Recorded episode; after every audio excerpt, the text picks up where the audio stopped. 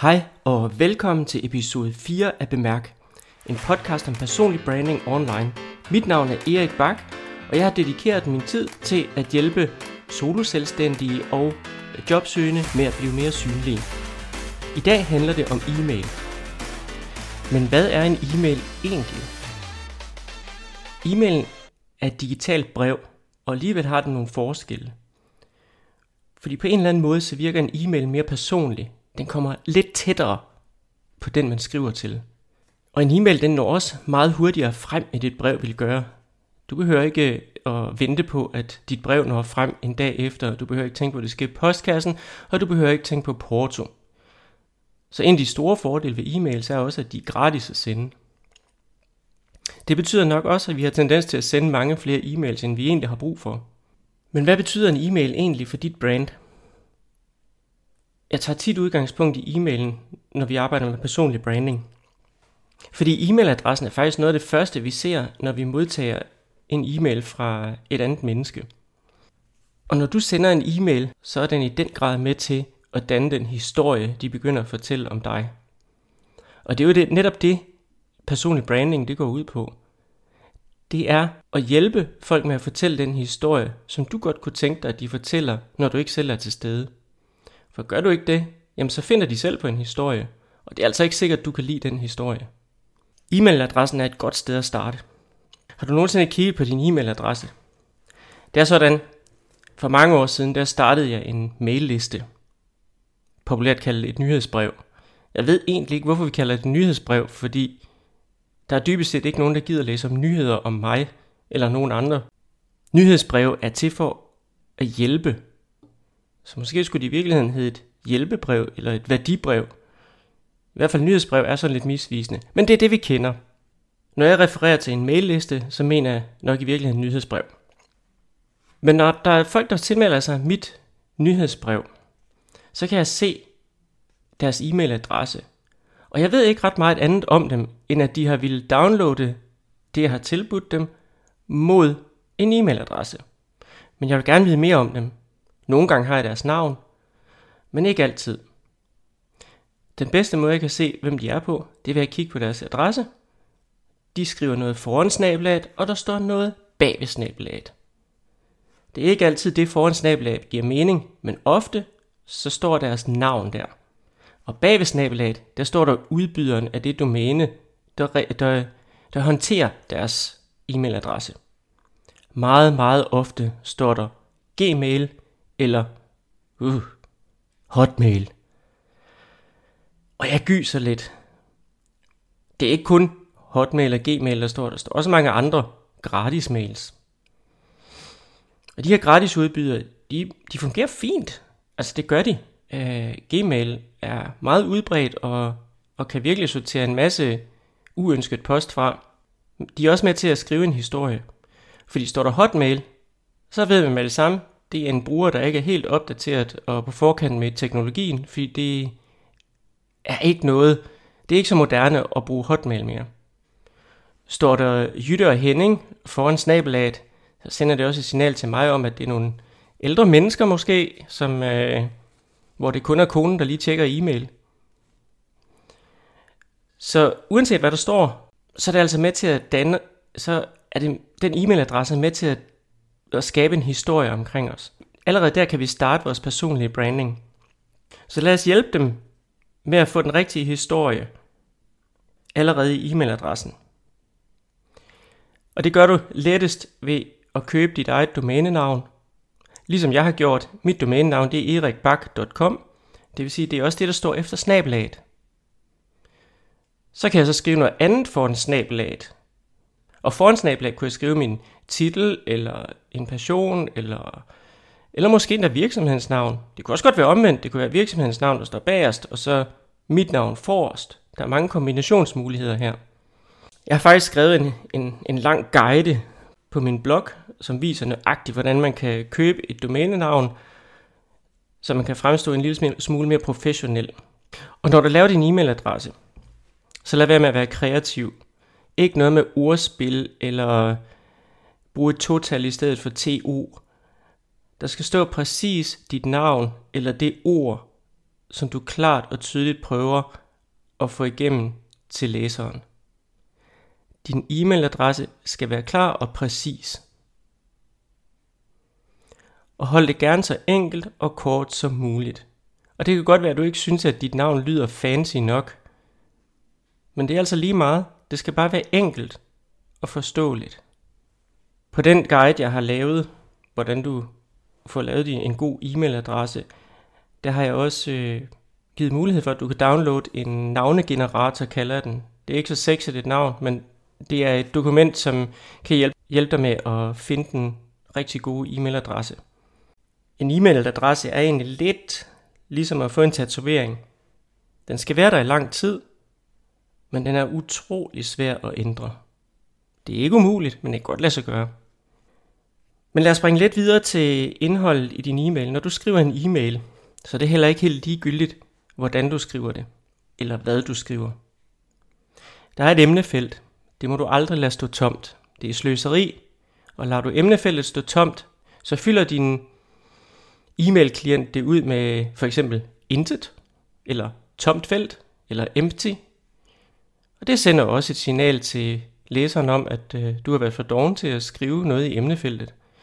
Og helt ærligt, hvis vi ser det fra brugerens synsvinkel, eller modtagerens synsvinkel, jamen så er det ikke fedt at modtage sådan en tom e-mail. Fordi man ved jo ikke, man ved ikke, hvad der er derinde. Hvad handler det der egentlig om? Man kan godt se, at du har sendt en e-mail, men hvad drejer det sig om? Og så gemmer han det måske til senere, fordi vedkommende ikke lige har tid til at undersøge det nærmere nu. Så sørg for, at der står noget i emnefeltet.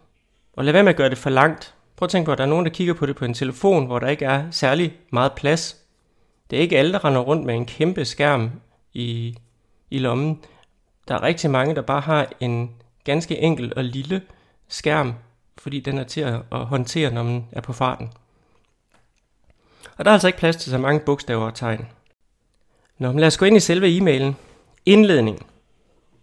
Den kan godt være svær for nogen. Hvad skal man skrive? Skal man skrive kære? Skal man skrive hej? Hvad skriver man? Da jeg gik til skrivemaskinen på, Handelshøjs, eller, nej, på Handelsskolen i Randers, jeg kommer altså ikke fra Randers, jeg kommer fra Aarhus. Det kan man nok også godt høre på min accent. Men øh, jeg gik altså på handelsskole i Randers, og der havde jeg maskinskrivning. Jeg synes, det var utrolig fedt, for jeg behøvede ikke tænke så meget, og det var dejligt nemt at sidde og, og bare lære det her maskinskrivning. Det, det var et hyggefag, jeg hyggede virkelig med det. Nå, men der lærte vi altså også, hvordan man skulle skrive breve og indledninger. Helt stilistisk rigtigt. Det er altså fra en tid, hvor, hvor vi ikke havde internet. Ja, det er faktisk rigtigt, der var ikke noget internet. Det kom først et par år senere. Så nogle gange kunne man da godt sidde og skrive et brev på en computer, og så printe det ud bagefter, putte det i en kuvert og så sende det. Det var lidt besværligt, så vi sad jo på en skrivemaskine og gjorde det. Så det var bare med at skrive rigtigt første gang. Nå, men der lærte vi altså, at man skulle skrive kære, den og den, og så kom indholdet. Men sådan gør vi altså ikke i dag. Kære, det er lidt mere intimt, så det bruger vi generelt først, når vi er lidt tættere på folk. Når det er nogen, vi har nogle lidt tættere følelser med. Det er blevet mere og mere accepteret, at man bare skriver hej. Vi er efterhånden også begyndt at se det i, i breve fra det offentlige, at der står hej. Og så vores navn. Men kære, nej, det bruger vi ikke så meget mere. Så hvis du vil holde dig på den sikre side, så skriver du bare hej. Ikke noget opfindsomt eller hvad så venner? Hvordan går det? Nej, bare skriv hej. Det er nok. Og det er lige sådan, når du slutter af på din e-mail, så skal du ikke skrive med mange kærlige hilsener, medmindre du skriver et julekort til den nære familie. Det der med kærlig hilsen, det bruger vi heller ikke så meget mere. Den sikre vej, det er at skrive venlig hilsen, og så dit navn så støder du ikke nogen. Men det er også sådan, at med tiden kan det godt være, at du udvikler din helt egen stil, og du måske har en lidt anden indledning. Jeg har eksperimenteret med rigtig mange ting op i, hvor jeg til sidst endte med at skrive hej. Jeg har også i lang tid skrevet med venlig hilsen, Ah, det gør jeg faktisk stadigvæk tit. Men når jeg tænker lidt over, så lyder det måske bedre bare at skrive venlig hilsen. Så er der også dem, der skriver bedste hilsner, fordi de synes, at venlig hilsen lyder lidt mærkeligt. Det ved jeg ikke. Smag og behag. Men hvis du vil være på den sikre side, ikke støde nogen og stadigvæk lyde professionel og, blive, og være med til at skrive den historie, som du gerne vil have, de skal fortælle om dig, så skriver du bare venlig hilsen. Med tiden, ja, der kan du godt finde din egen stemme, din egen stil og skrive det, der passer dig. Der er jo forskel på, om du skriver til nogen, du ikke kender, eller nogen, du kender rigtig godt. Eller skulle vi hellere sige nogen, der kender dig rigtig godt? Nu skriver jeg jo mange e-mails ud til min mailliste. Og jeg kender reelt set ikke alle dem, der er på min mailliste. Selvom jeg gerne ville. Men de kender godt mig.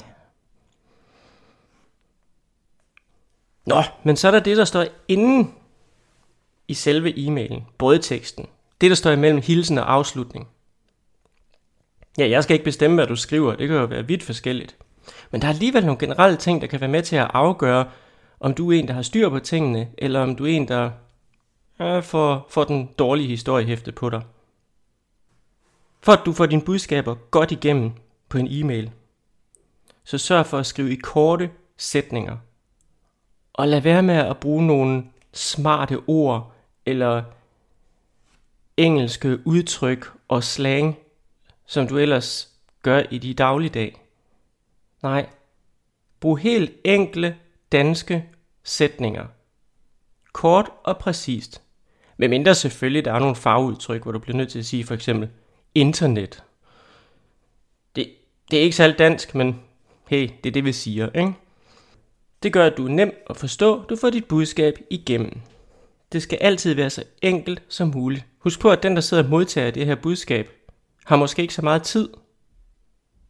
Så du gør faktisk vedkommende en tjeneste ved bare at, og ved bare at skrive korte, præcise sætninger. Så kom til sagen meget hurtigt. Lad være med at forklare først. Kom først ind til sagens kerne og forklar bagefter, hvis det er nødvendigt. Men ikke for meget. Hold det helt enkelt. Og har du et spørgsmål, så stil kun ét spørgsmål. Ikke mere. Fordi det er ret sandsynligt, at modtagerne af den her e-mail læser det igennem, og derefter klikker på besvar og svarer på ét spørgsmål. Har du stillet to spørgsmål, så, det, så husker vedkommende sandsynligvis kun det ene af dem, og svarer kun på det ene af dem. Og hvis det er nødvendigt at remse ting op, så brug gerne en punktopstilling, som gør det nemt og overskueligt lige hurtigt at skimme, hvad det er, du forsøger at få frem. Så brug gerne punktopstilling og store afsnit. Så skriver du flere sætninger, så lad være med at skrive det i en klump, så det bare fremstår som en sort masse af bogstaver på skærmen. Sørg for at skrive højst to eller tre linjer i et afsnit. Og så lav godt med mellemrum, og så start et nyt afsnit. Hvis du er flittig bruger af e-mails, så ved du nok også godt, at de har det med at fylde din postkasse op. Og det kan være et mareridt og sortere i en overfyldt postkasse. Det er så tit, at min den overskrider 1000 ulæste e-mails. Jeg bliver så træt. Så det kan være en fordel, hvis du respekterer, at de fleste mennesker har rigtig mange e-mails at tage stilling til. Så måske skulle man tænke lidt over, om det nu er så nødvendigt at sende den her e-mail. Kunne det være, at du måske kunne tage den her dialog op på et andet medium? Det kunne for eksempel være at sende en sms. Måske endda ringe til personen. Det kan også være, at du kan sende en direkte besked i for eksempel LinkedIn, eller på Messenger, eller i Twitter, eller hvilket andet favorit social medium du har. Men gør modtageren den tjeneste ikke at fylde hans eller hendes postkasse op. Indimellem så får jeg de her dialoger på e-mail, som egentlig bare består af en to-tre sætninger. Nej, ikke engang. De består af en to-tre ord. Fordi de er opfølgningen på en mail, jeg sendt, så kommer der en ny, og en ny, og en ny, og en ny, og en ny. Og så kører der en lang dialog over et eller andet, vi skulle aftale. Men vi kunne lige så godt have skrevet det på sms. Det havde gået meget hurtigere, og det er faktisk ikke så vigtigt, at det, bliver en, at det er nødvendigt at sende en e-mail. Jeg bruger som regel e-mail, når det er for langt eller for vigtigt til, at det kan gøres på en sms. Og nederst i din e-mail, ja, der er lige nogle ting, der bør være der, især hvis du er soloselvstændig, og absolut også hvis du er jobsøgende. Men altid skal du huske at skrive dit navn, dit fulde navn, og så dit telefonnummer, og gerne et link til din hjemmeside, hvis du har en. Og det er ikke nødvendigt at skrive din e-mailadresse på. Hvorfor? Øh, jo, den står jo øverst. Så det behøver du ikke. Du skal bare have telefonnummer og link til din hjemmeside. Derudover så kan du skrive en call to action allernederst. Tak fordi du lyttede med på denne episode om e-mail. Vi snakkede kort om, hvordan du kan lave din egen e-mailadresse, hvordan du kan lave noget godt indhold, som folk de rent faktisk læser. Du kan finde links til ressourcer og de ting, som vi har snakket om i episodens noter. Hvis du ikke allerede har gjort det, så husk at abonnere på podcasten. Du kan få flere tips og følge mig på LinkedIn eller Facebook eller Twitter, når du går ind på min hjemmeside erikbak.com. I næste uge, der vil vi snakke lidt om passion, som også er en vigtig del af personlig branding. Det var alt for denne gang. Vi ses i næste uge.